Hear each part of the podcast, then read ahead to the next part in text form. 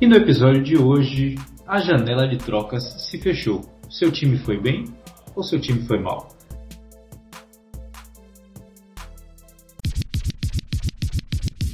Esse time não vai ser campeão não, mas eu vou poder dizer que vou poder dizer que CP3, Carmelo Anthony e LeBron James jogaram no Thunder e aí a gente fecha o Banana Boat.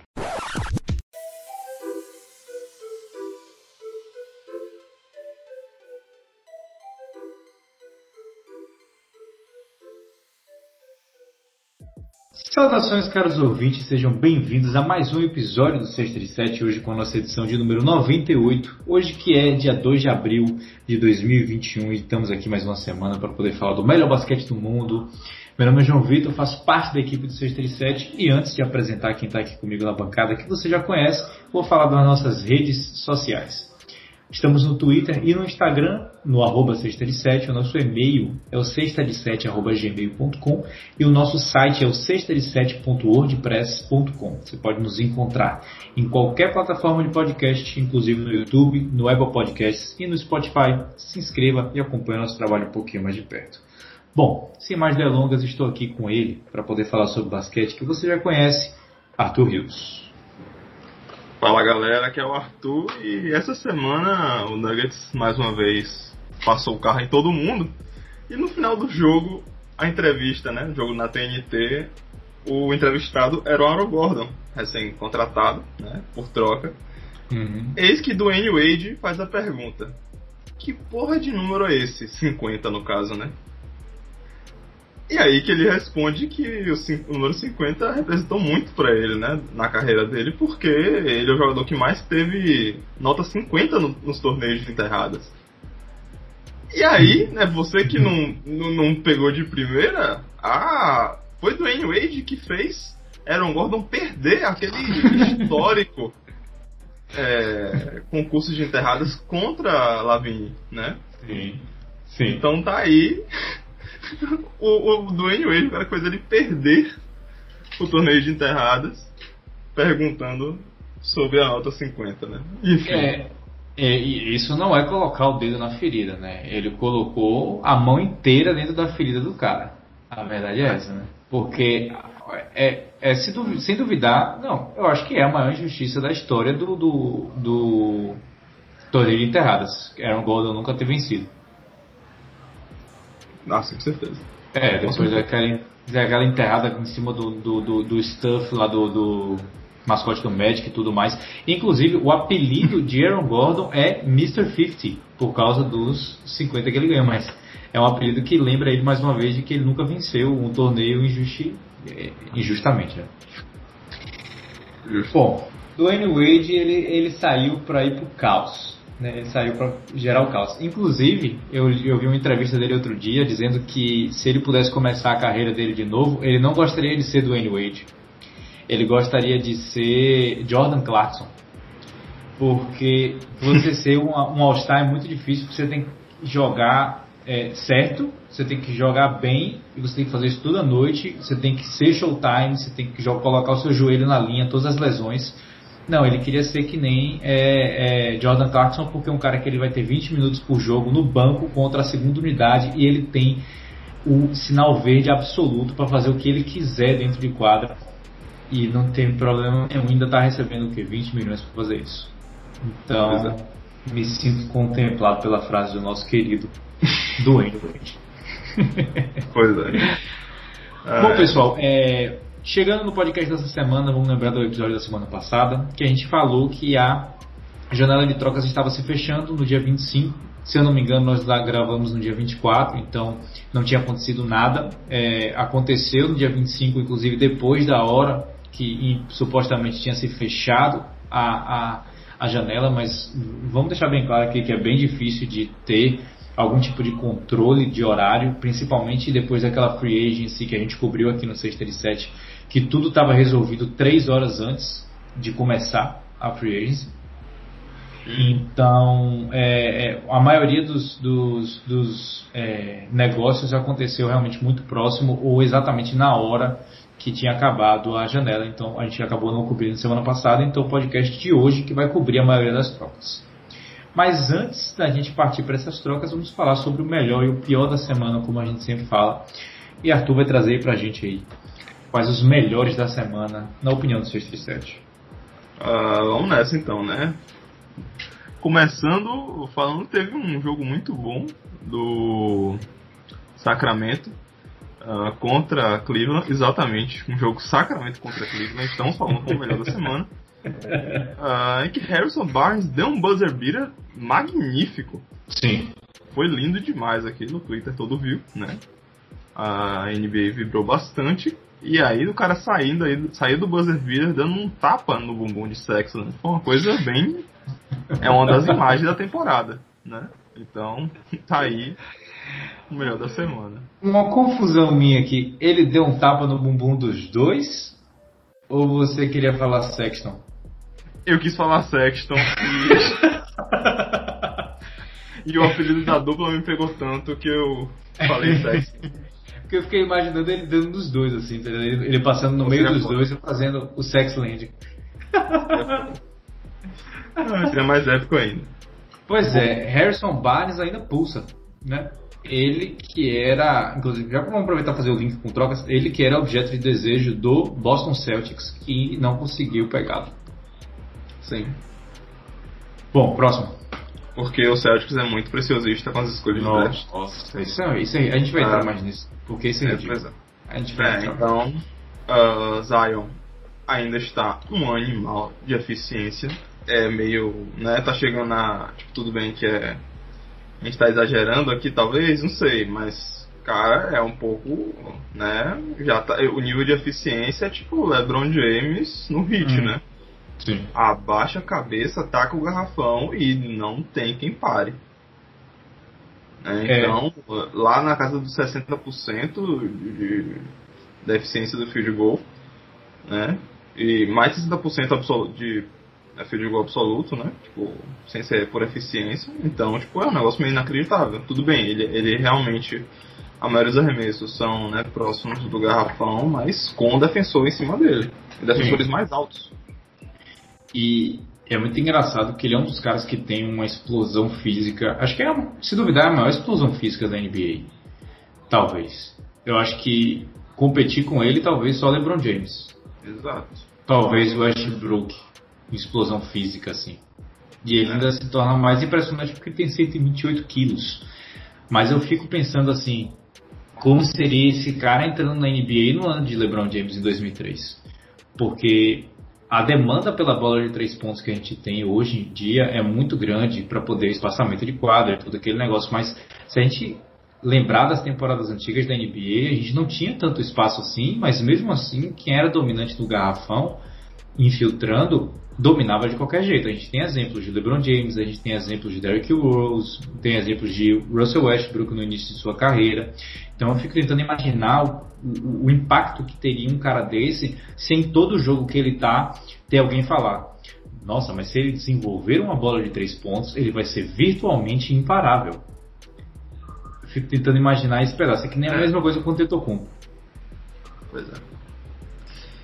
Uh, inclusive, bom confronto, né? Antetokounmpo contra Zion. Interessante. Hum. Pois é. Principalmente se eles, se eles vierem no matchup na mesma posição, né? Porque é. às vezes vocês estão colocando Zion como ala, às vezes como 4. E Antetokounmpo fica mais de armador, então a gente não sabe se eles vão se defender é, é 100%. Né? Sim. Uh, bom, é isso. De Zion, né? Fenomenal. Né? Ganhou. É, foi o rookie, né? Ano passado. Uh, e aí nessa temporada melhorando e aí, né, o teto, teto do cara é as estrelas. Uhum. Ah, inclusive, vamos falar aqui, né? É, eu não sei se a gente vai.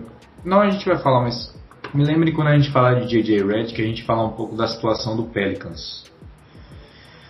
Hum. Porque hum. o Pelicans teve uma situação muito chata com o JJ Redick. Ele tem o podcast dele, né? Então é, ele pode falar o lado dele como nunca foi falado antes, porque antes a gente fica esperando os insiders tipo Wold ou tipo é, é, Shams falarem as histórias através de fontes, mas J.J. Redick falou a própria história dele.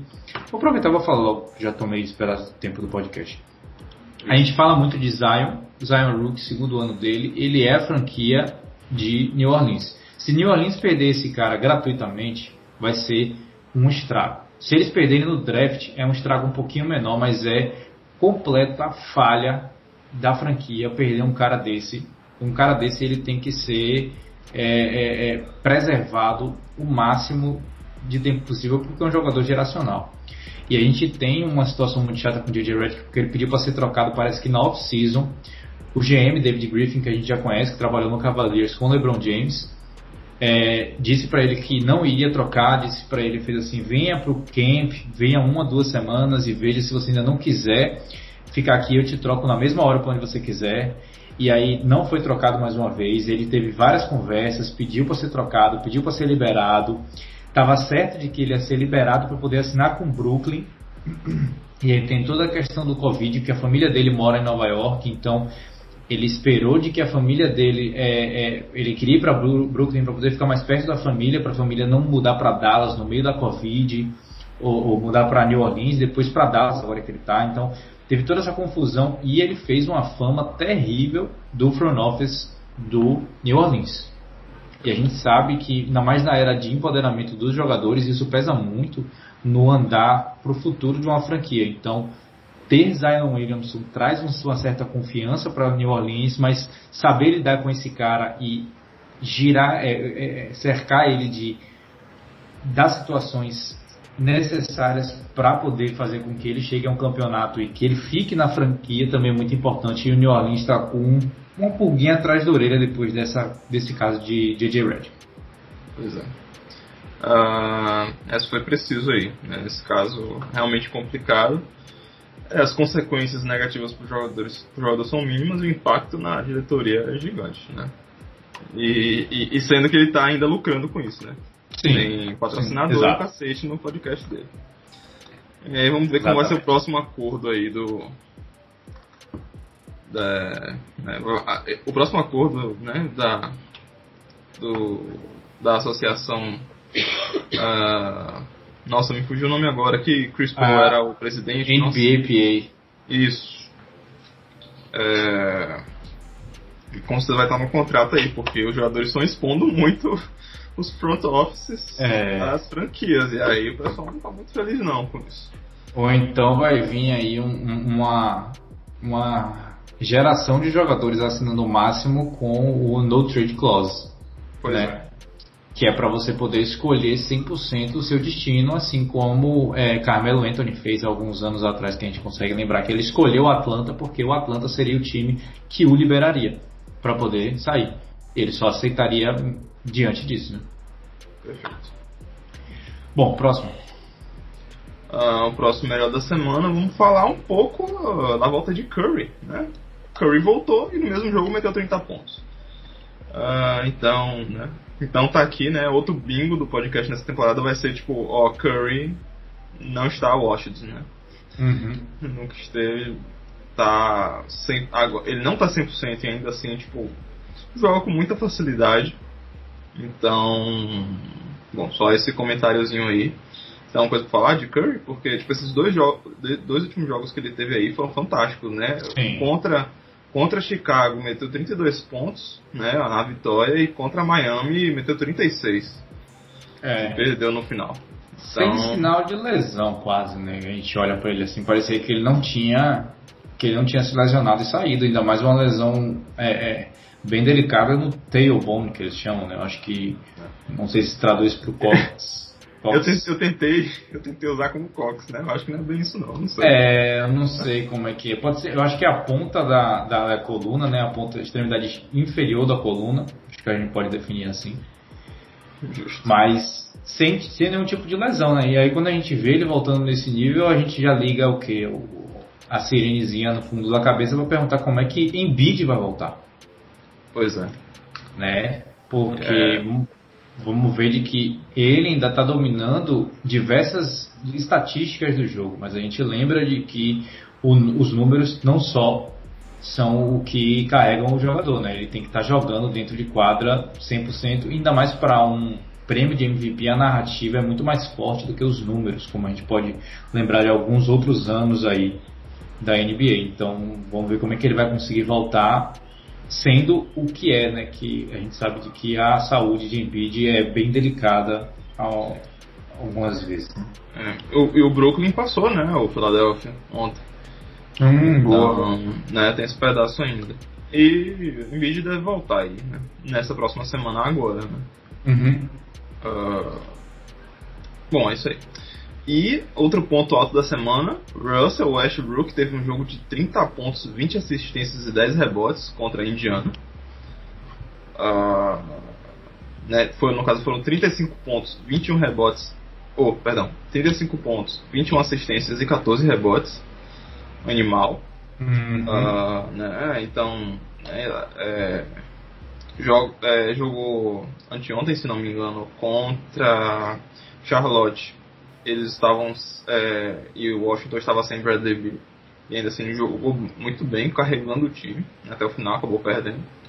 Mas nesse jogo é um jogo histórico né? Só jogadores como Magic Johnson e Oscar Robertson já colocaram essas métricas uh, em jogos de temporada regular na NBA e além é. disso né e aí nessa marca histórica ele passou, ele é o jogador do Washington Wizards com mais triple doubles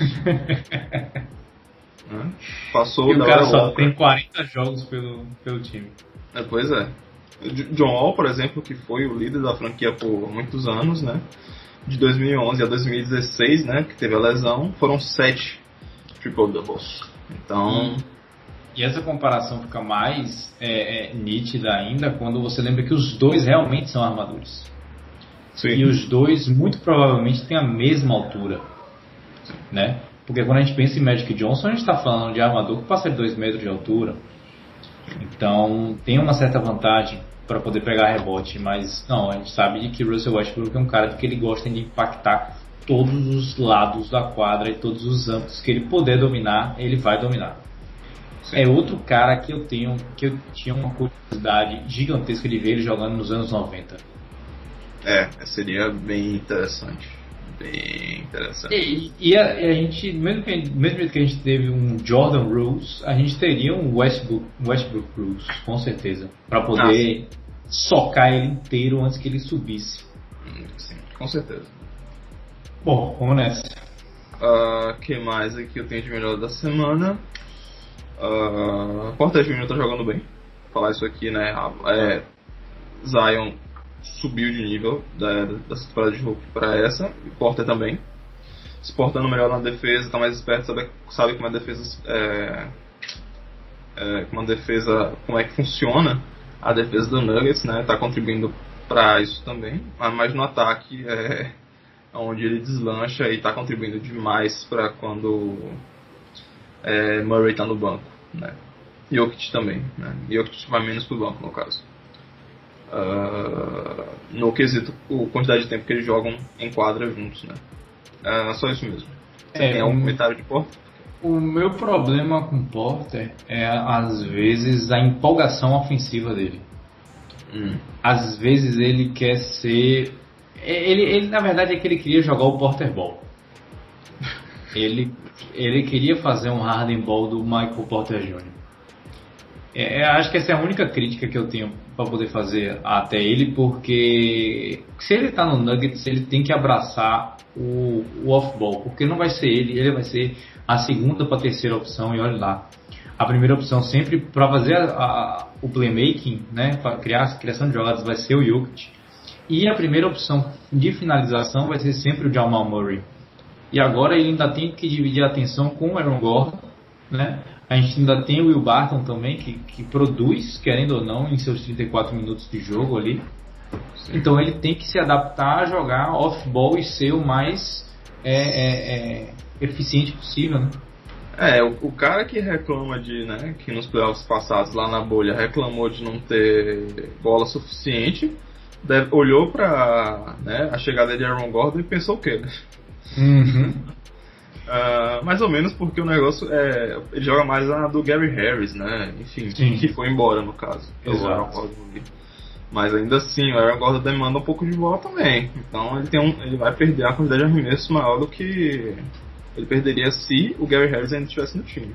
É, e eu assisti os últimos dois jogos do Nuggets para poder ver realmente como o Aaron Gordon ia encaixar, porque foram os dois times que mais chamaram minha atenção, o Nuggets e o Bulls.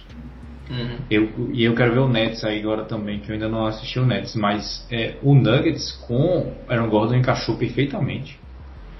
É, eles colocaram o Aaron Gordon na 4, o que eu achei bem legal deles colocarem, mas diversas vezes, principalmente em transição, o Michael Porter Jr. parece que não tem mais ninguém dentro de quadra.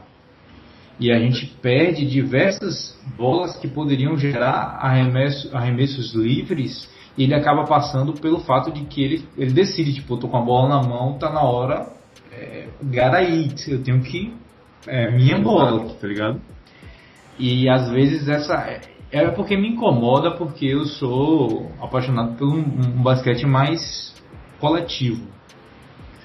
Sim. Mas ele é um talento absurdo. Ele é um talento absurdo. Se ele conseguir, na minha opinião, se ele conseguir dosar o ego dele, para mim ele vai ser um jogador sensacional. Perfeito. Uh, concordo.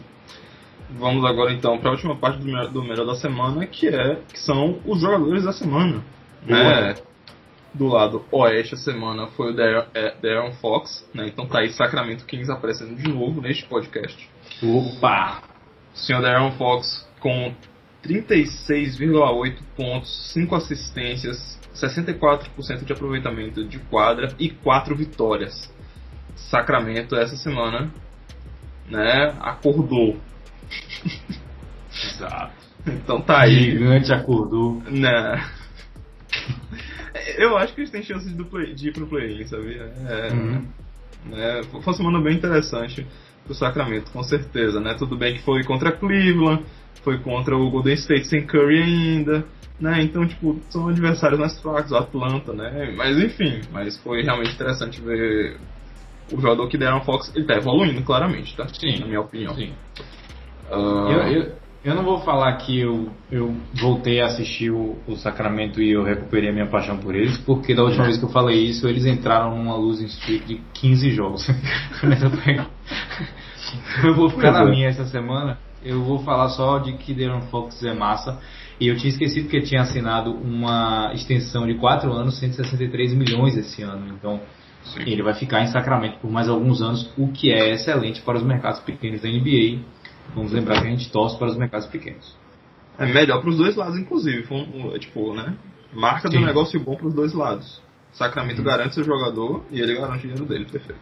Exatamente. Uh, do lado leste, nós temos o jogador da semana com Terry Rozier. Opa! É, pois é, né? É, mais espaço sem o Lamelo, mais minutos. Né?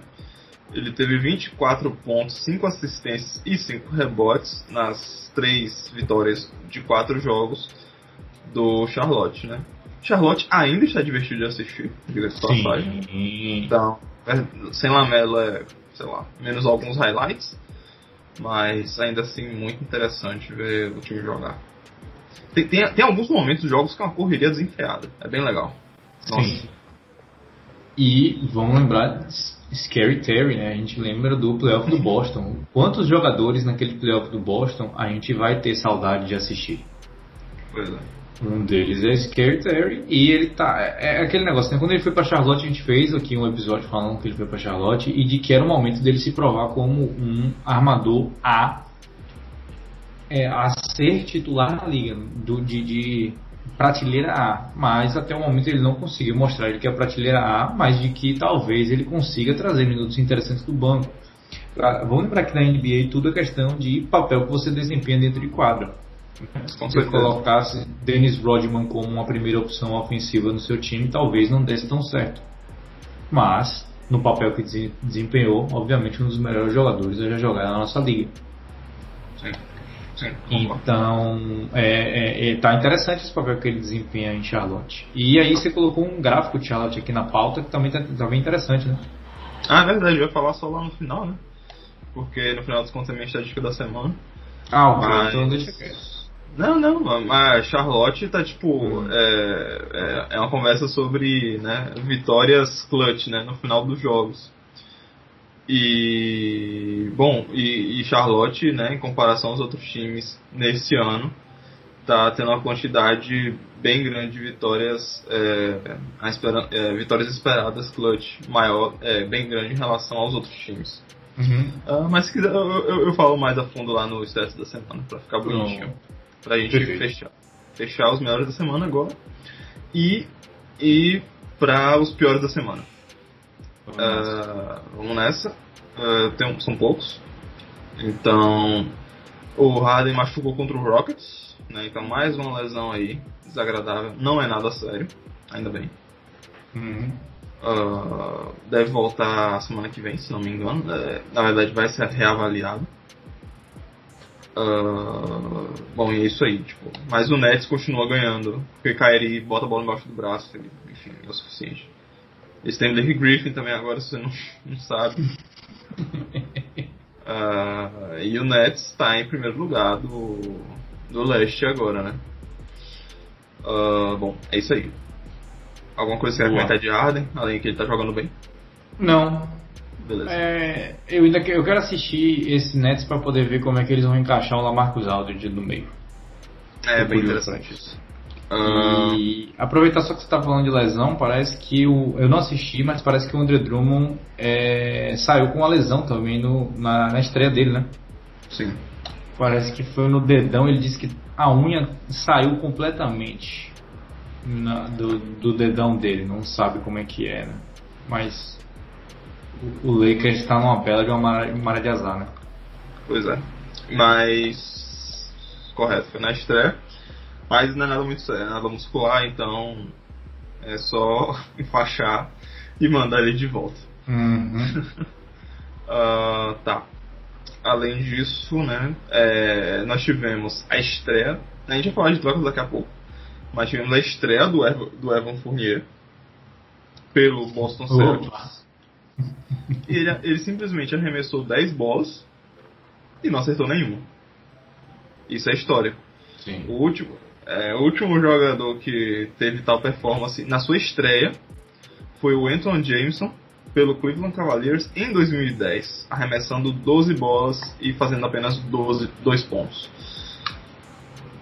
Uf, que delícia. É, é isso aí. Isso é o quê? Como é o nome disso? Ele tava jogando 2K. ele tava jogando na, na dificuldade Pro. Ele tava jogando no Magic. E aí ele subiu de nível, foi pro Hall of Fame, porque agora ele tá jogando no Boston. E aí sentiu a pressão, sentiu a dificuldade. Fica difícil. Coitado. Muito ai, bem. Ai, Vamos bom, então é... falar de trocas agora? Vamos lá, porque a gente tem bastante coisa para poder falar, principalmente dessa troca do Evan Fournier. Sim. Né? Vamos começar por ela ou você tem uma ordem que você gostaria de começar? Ah, não tenho nenhuma ordem específica. Então vamos lá. É, eu, eu, quero fazer detalhadamente, então eu vou falar aqui Boston Celtics Future Future Picks. Eu quero ver as picks que o Boston Celtics tem de draft no momento. Por quê? Por que hoje? Vamos falar de trocas agora. A primeira troca que a gente vai falar aqui hoje é o Orlando Magic trocando Evan Fournier para o Boston Celtics por Jeff Teague e duas picks de segundo round, uma de 2025 e uma de 2027. Bom, dito isso, o Boston Celtics tem first round de 2021, primeiro round de 2022, de 2023, tem segundo round de 2021 1, 22, tem 1, 2, 3, segundo round de 2023, tem primeiro round de 2024. Então, basicamente, o time tem todo o draft intocado. Não tem nenhum, nenhum, nenhum tipo de asterisco no futuro do Boston. Tem Jason Tatum sob contrato, Jalen Brown sob contrato, Kemba Walker sob contrato. Quem mais sob contrato? Esses são os três principais e, é isso aí. Acho que só, né?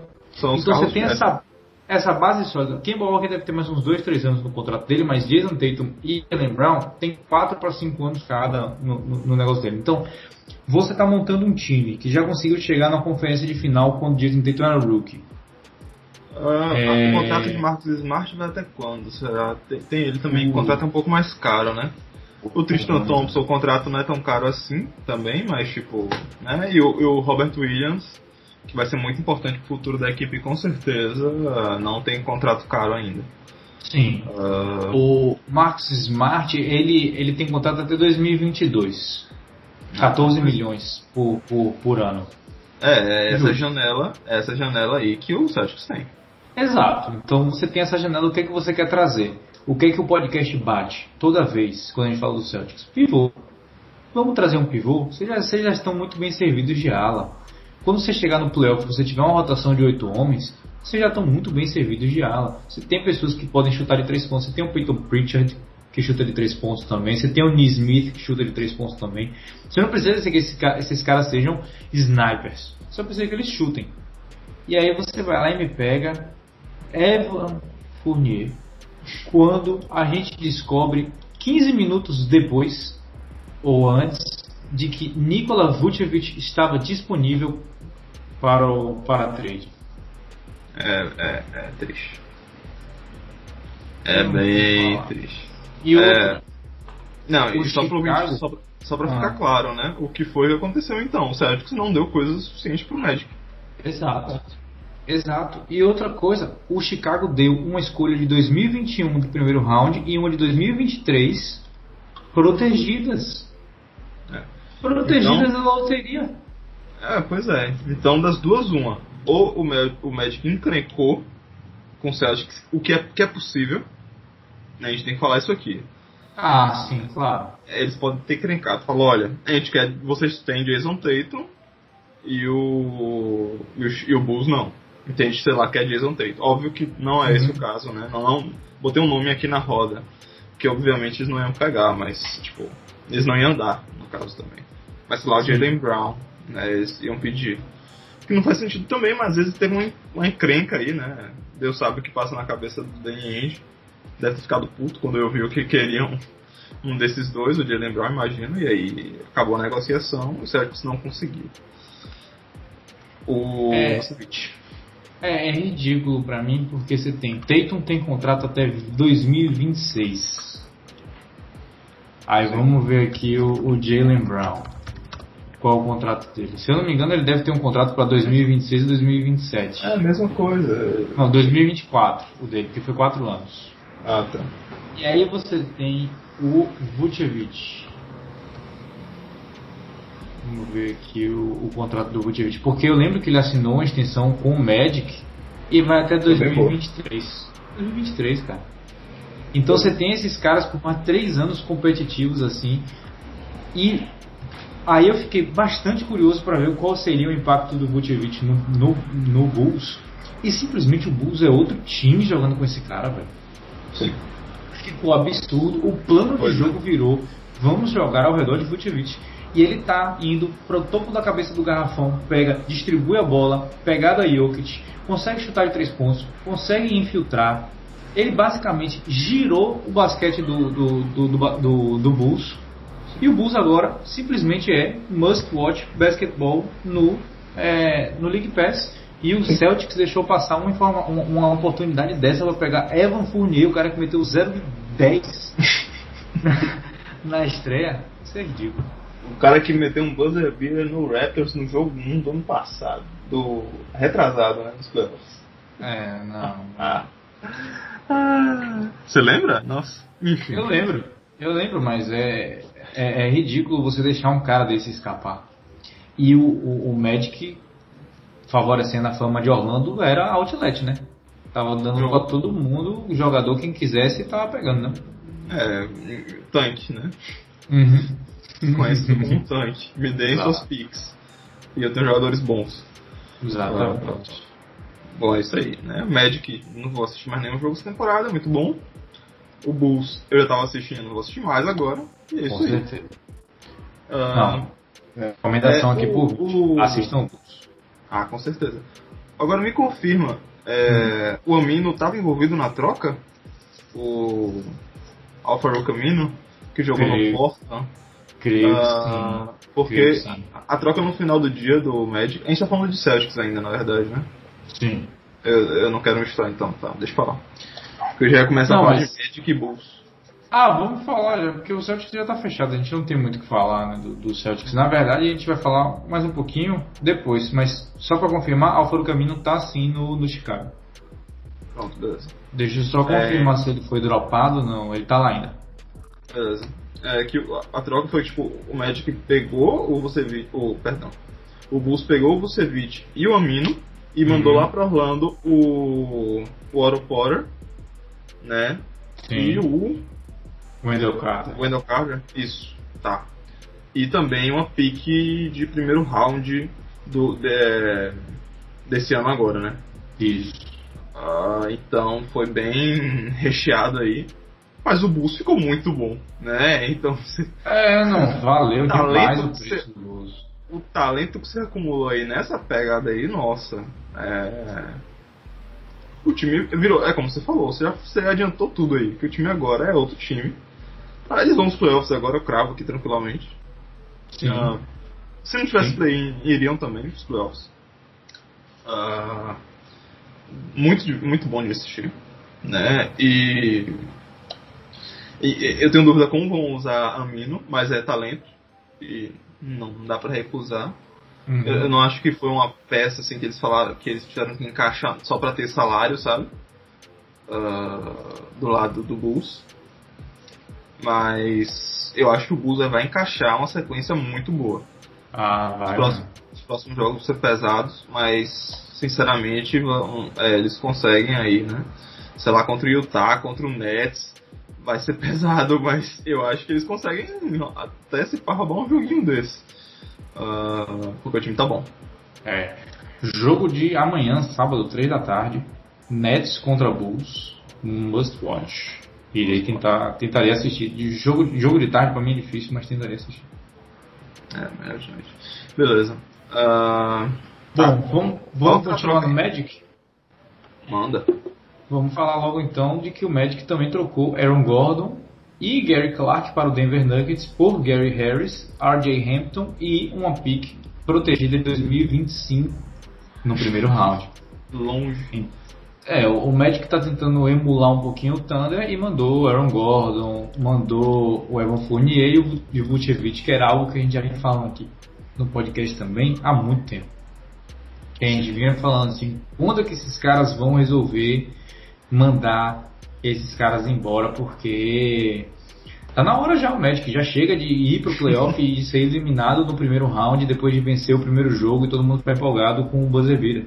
Já foi já deu. Bom, essa outra troca teve um impacto gigantesco, na minha opinião, porque o Denver Nuggets ficou muito legal de assistir. Já era muito legal de assistir, mas com mais uma opção ofensiva, um cara que pode infiltrar, um cara que é físico, um cara que pode pegar rebotes na posição 4 e um cara também que pode espaçar um pouco a quadra. Ele não é dos melhores chutadores de três pontos, mas você simplesmente não pode deixar ele aberto no corner.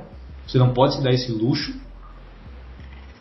e dando por um cara que era o Gary Harris, né? Que a gente tinha grandes esperanças dele, dele ser o, o a cobra de duas cabeças, né? O, o soco 1-2 com, com o Jamal Murray, mas simplesmente nunca conseguiu se manter saudável ao ponto de pegar aquele ritmo e a gente conseguir ver o que era prometido da dupla é, efetivamente, né? Perfeito, exato. Hum zero acréscimo. É isso aí. Ah, vou nessa então. Ah, Bom, escolhe aí outra troca. Ah, ah, vamos de Vitor Ladipo, né? A gente Opa. adiantou que, né, no último podcast a gente adiantou que o, o Rockets não colocou ele pro jogo, né? Uh, exatamente para conservar, né? Para conseguir trocar ele, ficar uhum. de boa, não arriscar nenhuma lesão. Mas o, Miami conseguiu, né? O Miami roubou Vitor Ladipo do Rockets e mandou simplesmente Kelly Olynyk e Avery Bradley e uma troca de draft, escolha de draft em 2022. Inacreditável. É... Vamos lá, eu quero saber a sua opinião dessa troca. O que, é que você acha? se ela foi boa, se ela. Isso. Você gostou ou não? Se eu sou torcedor do Miami, não existe. Tipo, eu acho muito difícil arranjar uma troca melhor que essa. Eu acho que não tinha como, na verdade.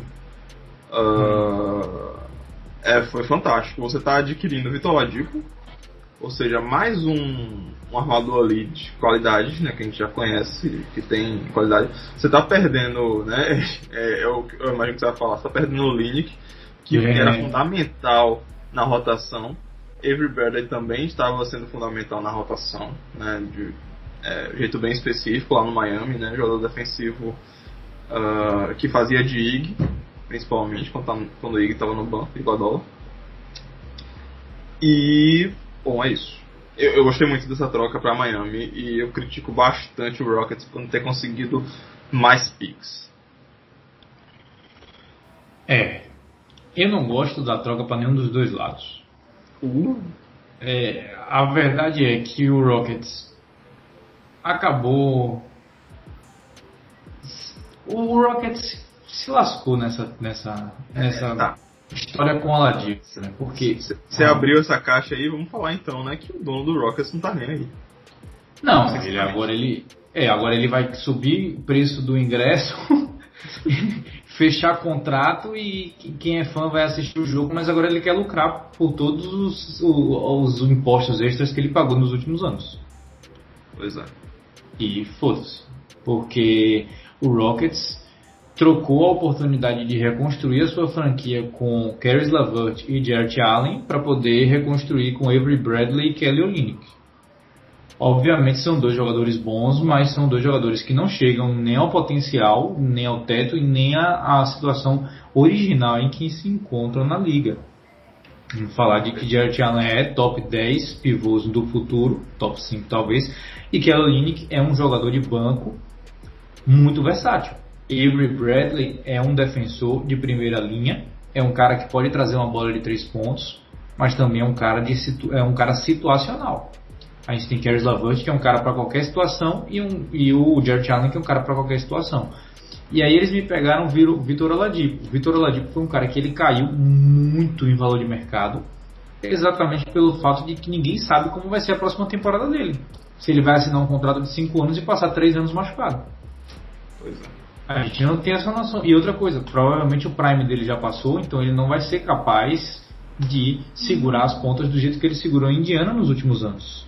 No, no, no, no último período que ele teve de bem. Então, para mim, o, o Rockets já saiu perdendo no momento em que ele teve que colocar o Vitor Oladipo no mercado. Bom, o ideal seria. Ah. Excelente ponto. Uh, sim, to totalmente, né? O, o Rockets tá fudido, beleza. É. Uh, para o Miami, eu acho que eles perderam dois jogadores é, que trazem versatilidade para um cara que, na minha opinião, só traz ofensiva. É, só complementando o que você falou do Adipo, né? Que tipo, a gente tem sempre a expectativa, né? A gente espera que o jogador se dê bem, né? Dá um carinho, né? O Adipo canta muito bem. É, enfim, né? Você acaba desenvolvendo carinho por alguns jogadores, mas no final das contas, né? Se você parar pra olhar, a chance é que realmente é o que você falou. Talvez o Prime dele tenha passado mesmo. Ele tem que acertar uhum. isso aí. Uh, tá, pronto, já complementei o que você falou. Uh, e aí, né, você acabou de falar, Miami tá ganhando o Vitor que é um cara que é mais um armador. Se você tá colocando ele em quadra, você tá tirando um dos meninos, né? Então você Sim. não tá desenvolvendo dos Vinícius realmente é, é ruim. Né? Você está perdendo a versatilidade de Olinick, que foi muito importante em vários momentos no, no, no playoff da bolha. Uhum. A gente tem que falar isso.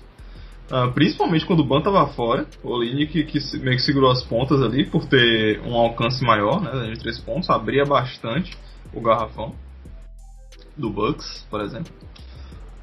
Uh, do, é do Bucks. E, porque eu ia falar amanhã, é Celtics, mas do Bucks, que foram, foi a final de conferência, né? Uh, e também o Avery Bradley que não perde muita coisa, né? Mas no final das contas, né, é a pergunta que fica, né? O Miami, então, porque tipo, você criticou bastante, mas para você o Miami fica na mesma prateleira que eles estavam antes da troca? Eu acho que acaba ficando é, um pouco acima. Não, para mim é um pouco abaixo. Para mim um pouco abaixo. Eles na caíram. Minha, na minha opinião, um pouco abaixo. É, tipo assim, em termos de temporada regular, talvez não sinta tanto o impacto. Mas em termos de playoff, eu prefiro dois jogadores versáteis do que Vitor Oladipo. Porque a gente não está falando de um jogador de um calibre ofensivo de James Harden, por exemplo. Sim, sim, concordo. Então eu é. acho bem complicado. O Oladipo pode calar minha boca a qualquer momento, sim. mas eu acredito de que a versatilidade de Olinick e de Avery Bradley é mais forte, até porque um dos, uma das maiores questões de se o Lakers ia ganhar o campeonato na bolha foi quando o Avery Bradley simplesmente falou de que não ia voltar para a bolha.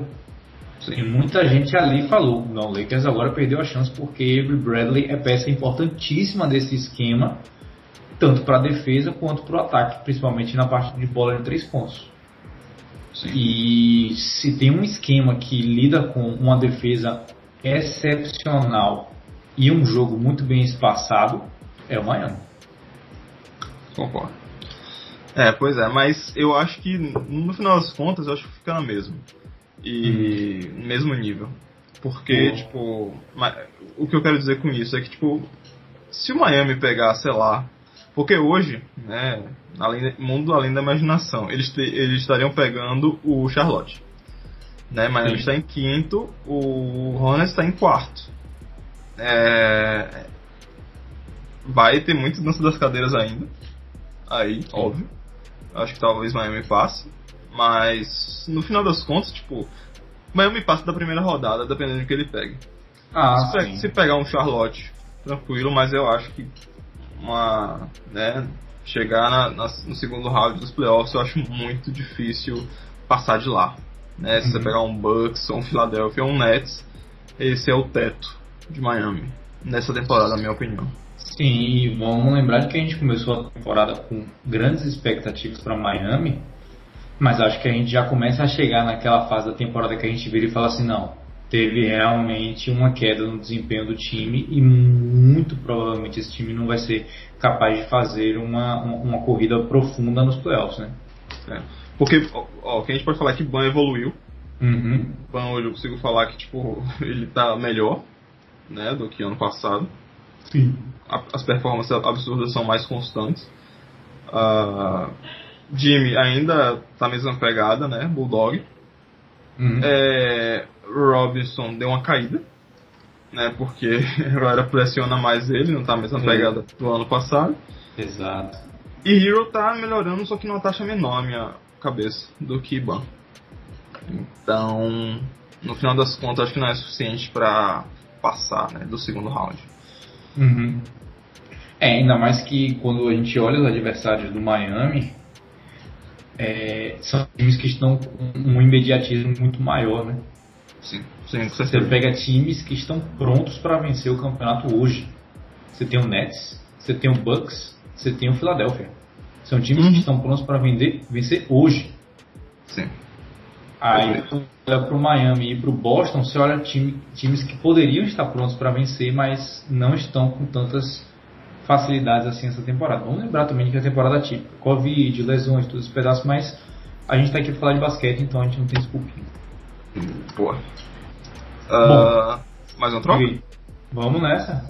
Vamos falar agora do Atlanta Hawks, que trocou o Rajon Rondo e mandou ele para o Clippers por Lou Williams e picks de, de segundo round nos anos, no, em 2023 e 2027.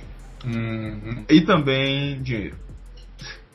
É, vamos lá, né? vamos começar falando do impacto do Rondo em qualquer time. Exato. Você, você já tinha adiantado hum. é, semana passada que o valor de Rondo estava gigante na NBA. Eu não botei muita fé, mas eu vou ter que falar aqui que pelo preço que eles tiveram que pagar para ter, no Clippers no caso, uh, o valor dele está muito alto, sim. É, não tem nem como discutir isso. É, exatamente. E o, o é, bom, só para falar os números do cara, só para a gente ter uma noção do valor dele. 27 jogos, 3.9 rebotes, 2 ou 3.9 pontos, 2 rebotes e 3.5 assistências. É o que esse cara está jogando nessa temporada. Se você só olha as estatísticas dele, você não diz de que ele vale Lou Williams uma pick de segundo round de 2023, uma pick de segundo round de 2027 e dinheiro. Você não disse que ele vale isso, mas o impacto que esse cara pode ter na sua franquia nos playoffs, como ele mostrou no Lakers no ano passado, como ele mostrou no New Orleans há uns anos atrás, é algo que os times querem. E mais uma vez a gente está falando de times que estão preparados para vencer agora. E o Clippers precisava de uma certa mudança após o fiasco do ano passado. Então, eles já trouxeram é, Batum, eles já trouxeram. Qual foi o outro cara que eles trouxeram? Esqueci o nome agora. Hum. Peraí que eu tô puxando o, o, roster deles aqui agora. É que eu já tava engatado pra falar mal de Luiz. Uh, Ibaka, Aí... esqueci do nome de Ibaka. Ibaka ah, tá. que eles trouxeram também para poder reforçar esse time é, é, e, e, poder melhorar o que já era excelente no ano passado, mas acabou não acontecendo, que era o sucesso nos playoffs. Então eles trazem Rondo, que é um cara, mais um cara que pode lidar com a bola, mais um cara que pode organizar o ataque de outra forma. Continua sendo uma outra ameaça nos playoffs, porque todo mundo sabe que existe a lenda do playoff Rondo.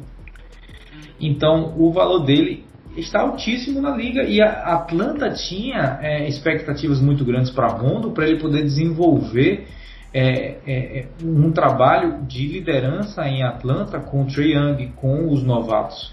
Mas olhando agora a temporada do Trae Young, ou olhando agora a temporada do Atlanta, ele não fez muita coisa em termos de liderança. Eles continuam jogando um, um jogo extremamente pesado em cima de Trae Young e eles continuam tendo racha do elenco com John Collins. Perfeito. Perfeito. Uh, boa. Você falou muito bem de Honda, é isso aí. Uh, mas agora falando de Lou Will. Hum. Lou Williams está com números tipo, relativamente péssimos na, na carreira, né, nessa temporada. Eu acho que, né, e principalmente quanto performance que ele teve na bolha, né, nos playoffs da bolha foram fundamentais para tipo né, o Clippers virar e falar não, né, não tem como, uhum. porque ele tava com 12 pontos de média nessa temporada, cara, jogando muito muito menos minutos, né? Então, é, nossa, me fugiu o, o nome do técnico do Cavaliers, ou oh, do Clippers, que já foi do Cavaliers. Uh, Tailu? Tailu, é, Tailu usando cada vez menos Lu, Lu Will. E, bom, né, chegaram na decisão de realmente mandar ele embora. E tá aí, né, o dono do, dos Wings, né? Como é o nome do, do lugar? Do, da boate? Magic City. Magic City, né? o homem das Chicken Wings aí. Muito bem, então o Will ah, aparentemente não, tá caindo, né? O nível na carreira. E, e aí o Clippers resolveu se livrar logo dele. É, e o, o, ponto que você tocou foi muito interessante, porque a média de Williams nessa temporada é de 12 pontos. Mas a média na carreira dele é de 14. Mas quem conhece Williams sabe de que essa média de 14 pontos é uma média falsa.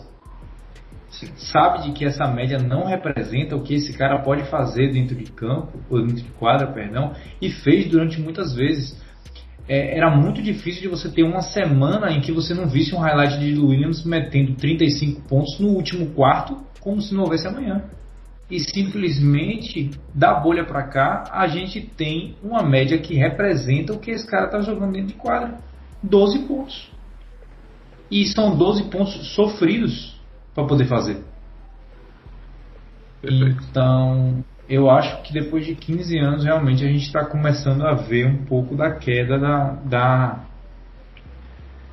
da, da carreira de Luiz. Performance, da, sim, sim. da performance da carreira dele. É triste, porque o cara é três vezes é, sexto homem do ano. Concorreu no ano passado também, poderia ser quatro vezes, né? Mas aí o Montrezl Harrell ganhou. Mas, é, é, infelizmente, trocado para Atlanta, onde provavelmente não tem muito futuro também. Perfeito. Sim, não tem não. Uh, é isso aí. Mais uma troca? Vamos que vamos. Uh, essa é legal. O Toronto Boa. Raptors mandou o Norman Powell para o Portland Trail Blazers por Gary Trent Jr. e Rodney Hood. Interessantíssima essa troca. Uhum. Então você tá mandando um cara que tá numa forma excelente, né? Uh, o Toronto tá perdendo um cara que tá numa forma excelente, Norman Powell, mas que o Portland precisava de tipo mais bola, sabe? Talento na bola. Hum. E Gary Trent Jr. estava jogando, melhorou na minha opinião nessa temporada. Sim. Rodden Hood voltando de lesão, né, mas contribuindo com certeza. Foi o preço que eles tiveram a pagar para adquirir tamanho poder de fogo que Norman Powell está mostrando nessa temporada. É, vamos falar, né? O Portland é um time que está preparado para vencer agora e ao mesmo tempo não está, né? É, vamos lembrar de que Lillard e, e McCollum não estão ficando mais jovens, já estão na casa dos 30 anos de idade. Nugget, você precisa aproveitar a janela de que ele está saudável, mesmo que agora ele não esteja saudável, mas dá para poder mostrar um pouco do que vai ser quando esse cara chegar numa idade mais avançada. Provavelmente ele tenha muitos problemas com lesão. E Gary Jr. é um cara que está há dois anos na liga, tem 22 anos de idade, mas querendo ou não, ele é um cara que ele, ele é feito para você moldar um time ao redor dele, você desenvolver um time junto com ele, e não é o ponto em que o Portland está. Então, mesmo a gente tendo essa situação em que o Portland tem que abrir um, um, jogador que já foi falado bastante na mídia como um dos jogadores que poderia contribuir no futuro para o Portland, é muito mais interessante para eles pegar um cara como Norman Powell, que está com 19,4 rebotes ou pontos de média nessa temporada, chutando 44,5% da linha de 3 pontos. Perfeito. É um cara que pode ajudar a desafogar o ataque de Portland, que está afogado todo ano. Sim, chega uma hora e aí, nossa, e a gente viu quando o McCollum machucou, nossa, ou era Sim. Lillard ou era morte, ou era errar, errar o arremesso. Exatamente. Nem e, isso, né? A quantidade de turnovers também subiu muito. Sim, e é o negócio que a gente vem esperando há muito tempo. Que a gente fala todo ano, o Portland tem que pegar alguém de alguma forma para poder ajudar eles. Tem que pegar alguma coisa tem que fazer algum movimento. E foi um movimento muito interessante. Se não fosse ele, provavelmente seria o Aaron Gordon. Também seria bastante interessante para o Portland. Sim, perfeito. Uh, bom. Mas é isso aí, né? Na, na, tipo, o Portland melhora? O que, que você acha? Eu acho eu que acho. melhora Sim. na temporada regular. Eu acho que melhora, tipo, claramente. Uhum. Mas aí nos playoffs, será que a defesa de Gary Trent não vai fazer falta? Vai. Né, vai. Nos playoffs? Mas a defesa já ia fazer falta pro, pro Portland com Gary Trent.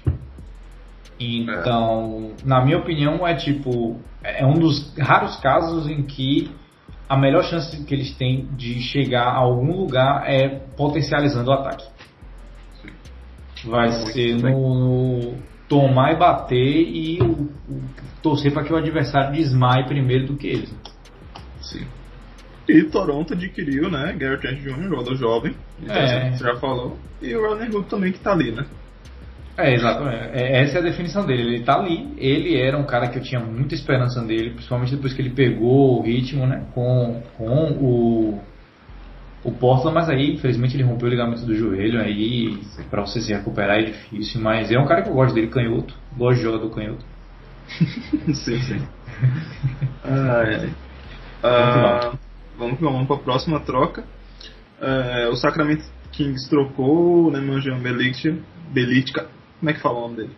Belichka. Belichka.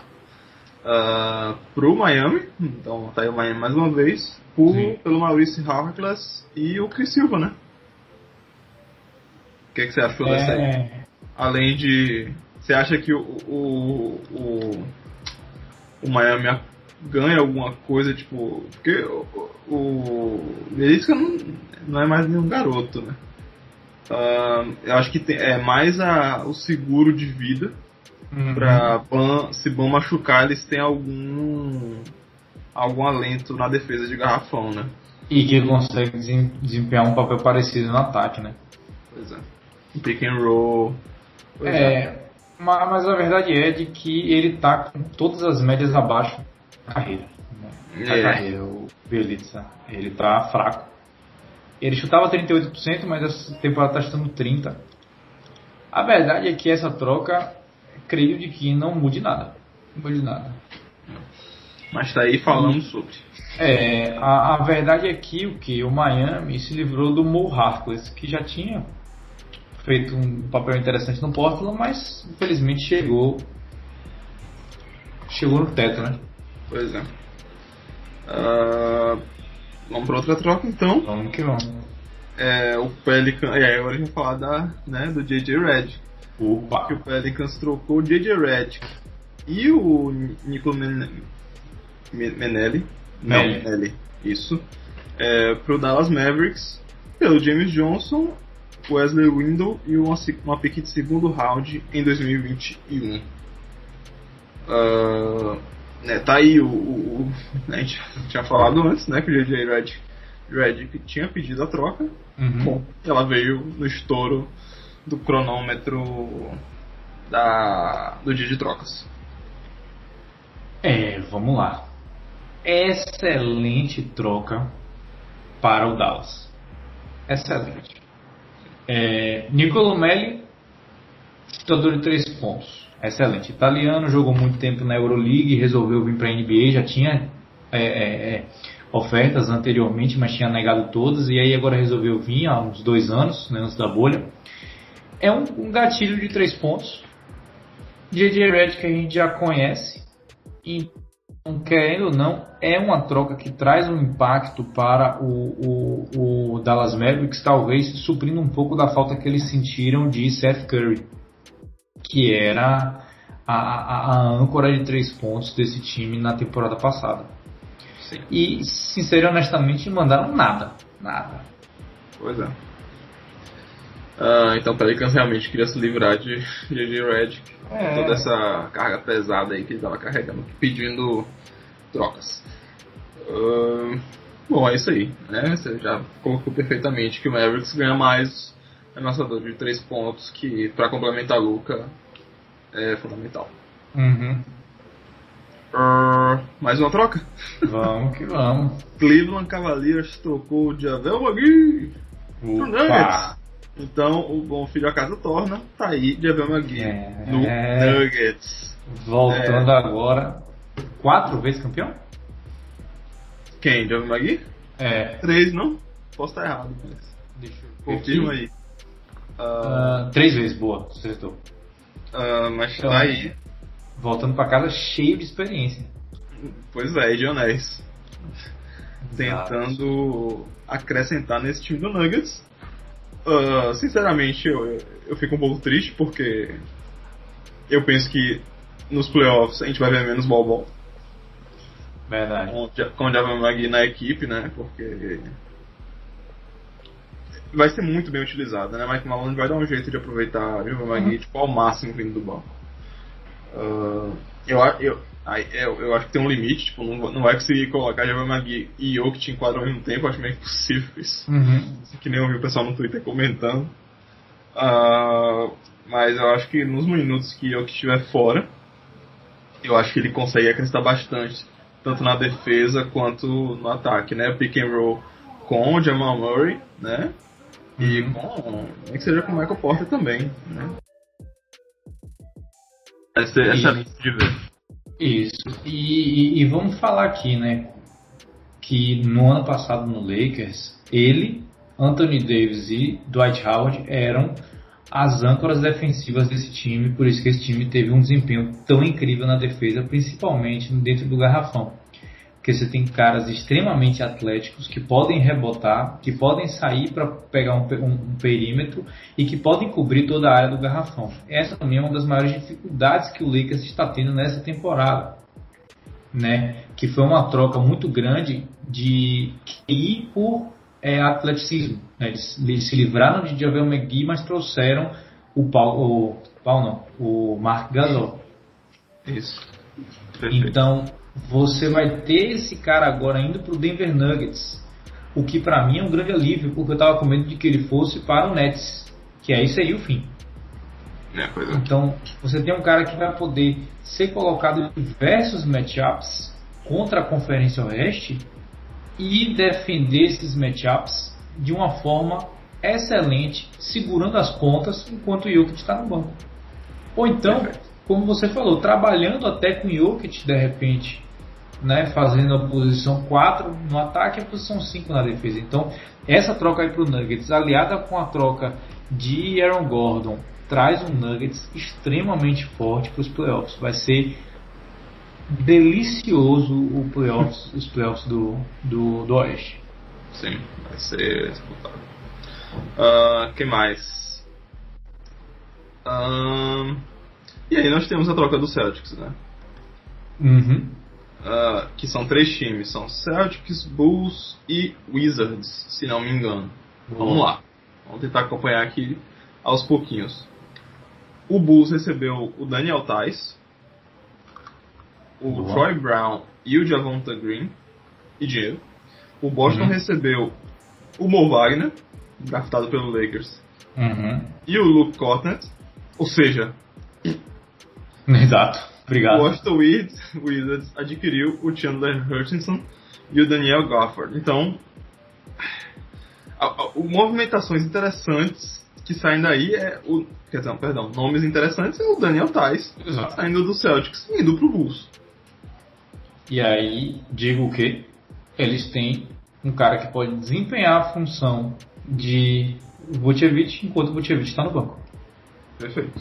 Exatamente. Então, então, mais uma vez o Bulls deu uma aula de como fazer uma troca e o Celtics fez uma aula de como detonar a posição 5 de maneira incrível.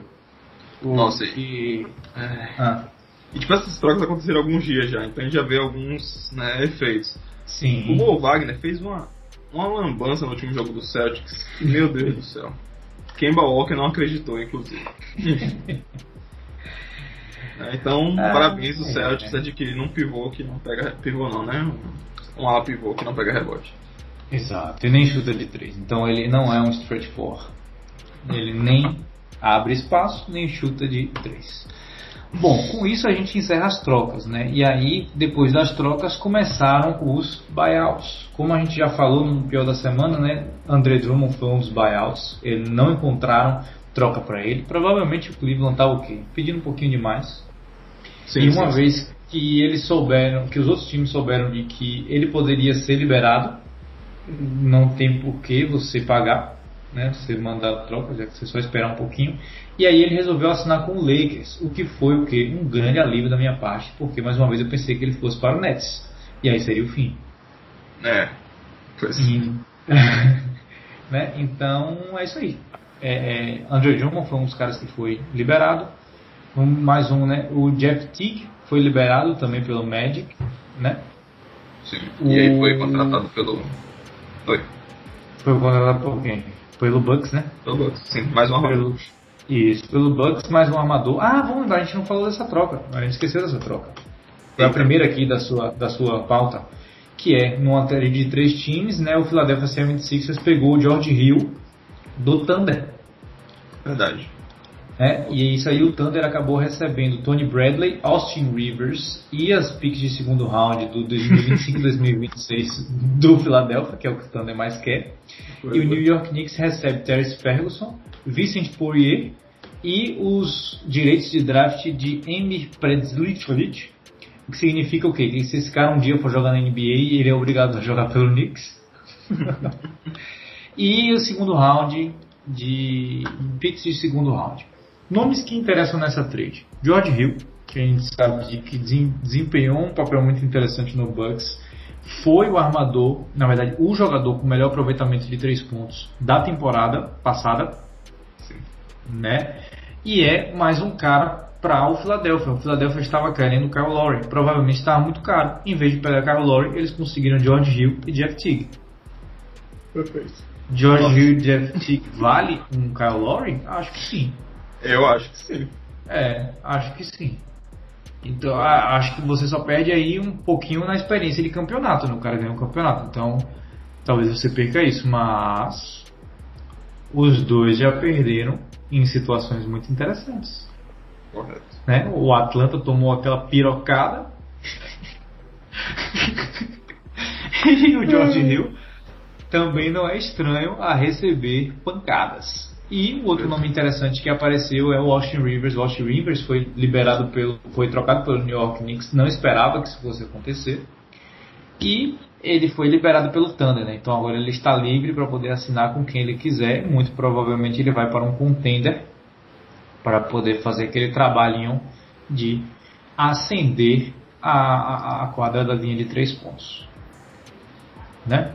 Perfeito. Bom, outro cara que foi liberado que a gente tem que falar também é o Lamarcus Aldridge, que Hum. foi liberado pelo Spurs e assinou com o Nets para o desespero da galera, É, né? E é isso aí. Algum comentário aí nas, nas dessas liberadas? Ah, isso aí, né? O, né, a gente já comentou um pouquinho do André o Drummond, que machucou, né? Mas tá no Lakers, o Lakers precisava de alguma mudança qualquer. Uhum. E, e aí Lamarcus Aldridge tá lá no, no Nets, né? Então é, ele tem é, poderio defensivo, acho que consegue acrescentar com o mid-range dele. Só que, né, esse time, seis anos atrás, seria Ah. algo inacreditável. Sim. Nossa. Nossa, é. Nem seis anos atrás, cinco anos atrás, né? Que, tipo, nenhum ali tinha histórico de lesão nem nada assim. Sim. Né? Um tinha sido MVP há pouco tempo, o outro tava pra ser MVP, né? O outro tinha acabado de ser campeão, enfim, né? É um. É. É, é Galácticos. Só tem estrela nesse time. Exato. Então, a rotação de oito homens do Nets é muito pesada. Recheada. Nossa. É, Ah, E ma- mais uma vez, a grande pergunta é: e a defesa? Será que vai aguentar? E a gente provavelmente só vai descobrir no trampo. Só vai descobrir quando chegar. Porque na temporada regular eles vão continuar vencendo jogos, não tem jeito. E, só para lembrar, eles ainda têm um spot, uma vaga no elenco deles para utilizar com é, buyout. Sim. Minha opinião vai ser Hum. Austin Rivers.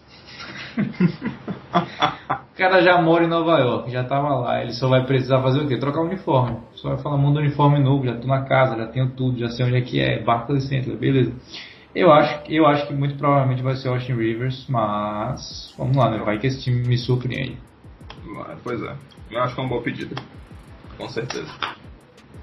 Bom, vamos lá. Então com isso a gente encerrou trocas, a gente encerrou liberadas. Então para encerrarmos o podcast dessa semana, temos o que? Estatística da semana. Então vamos lá. Eu vou começar aqui, você encerra a- com a sua estatística da semana, que é complementando aquele pedaço do Charlotte que a gente falou no início do podcast.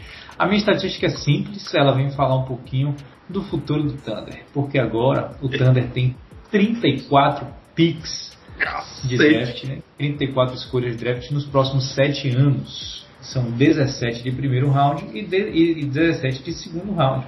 Ou seja, provavelmente aquele menino que está na quinta série agora será escolhido pelo meu time. Exatamente. Pois é, é cacete, inacreditável. É muita pique, tipo.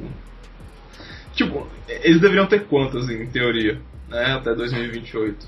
Cada 14. ano tem duas. Cada país. Exato. Nossa, a inflação de pique. Nossa. Ah, claro É. que eles não vão draftar todos, né? Tipo, Hum. vai, vai ter uma- vai ter muito mais troca por aí, mas. Enfim, interessantíssimo, né? Nossa. É, a minha, a minha, o meu grande medo é de que se torne um Boston Celtics. De ficar de preciosismo com. Exato. É, acho que não, hein? Será? Eu espero que, eu espero que não, mas é, é, é sempre um medo que, que, que eu tenho. Mas o grande sonho da minha parte, que agora eu vou falar, é de que escolhemos, é, escolhamos nosso garoto Brony, Uhum. né? Uhum. filho de LeBron Uhum. James, porque vem com Aí LeBron vai. Exato, é um pacote, é um pacote, é um pelo preço de dois. Pois é. Não é dois pelo preço de um, é um pelo preço de dois, porque você vai draftar e ainda vai ter que pagar o máximo para LeBron. Nossa.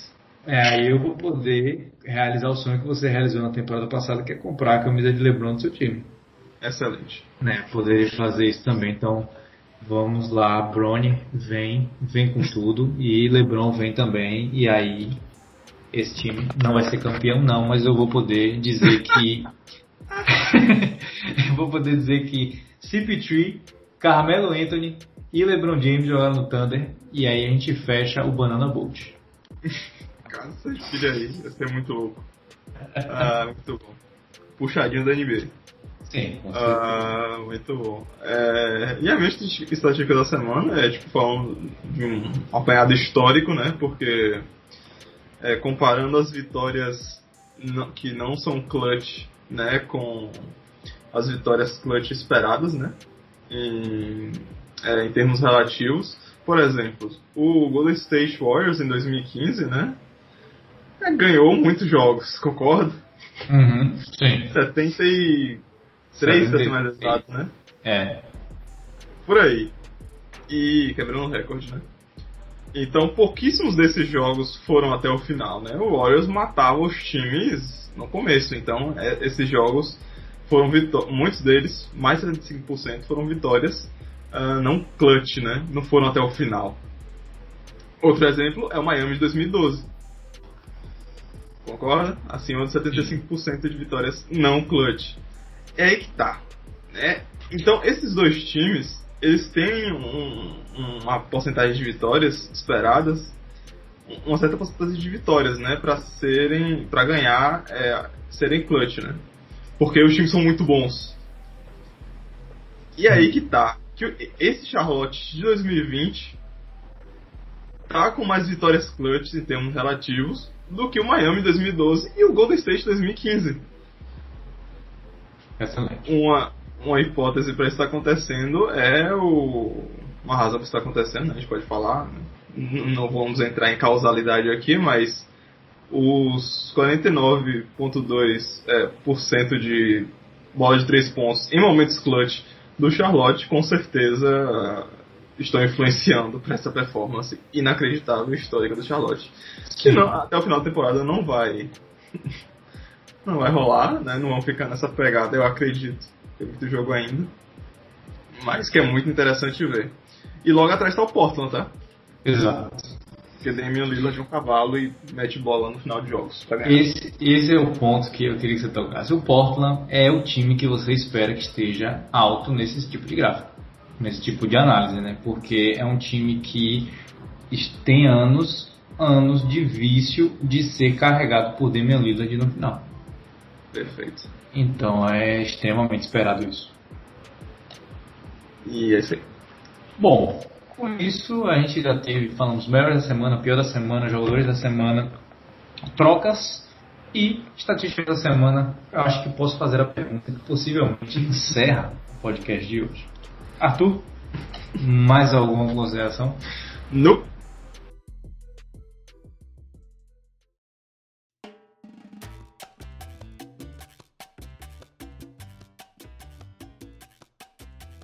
Bom, então é isso aí, pessoal. Vou encerrar o podcast de hoje. Podcast muito interessante. Espero que vocês tenham gostado tanto o quanto eu gostei de gravar. E é isso aí, né? A gente falou de todas as trocas que aconteceram e agora é o que? É assistir esses times, enxergar o impacto e começar a pensar nos playoffs, porque os playoffs estão chegando aí daqui a pouco. Parece, não parece, mas já temos 14 semanas de NBA rolando. Parece que começou ontem, mas já temos 14 semanas. Bom, Estamos nas nossas redes sociais como arroba 637 no Instagram e no Twitter. Nosso e-mail é o 637.gmail.com e o nosso site é o 637.wordpress.com. Estamos disponíveis em todas as plataformas de podcast, inclusive no Spotify, no Apple Podcasts e no YouTube. Se inscreva, acompanhe, curta, comente. E agora eu sou youtuber. Ativa o sininho também. Bom, que os deuses do basquete e do futebol americano estejam com vocês e até a próxima.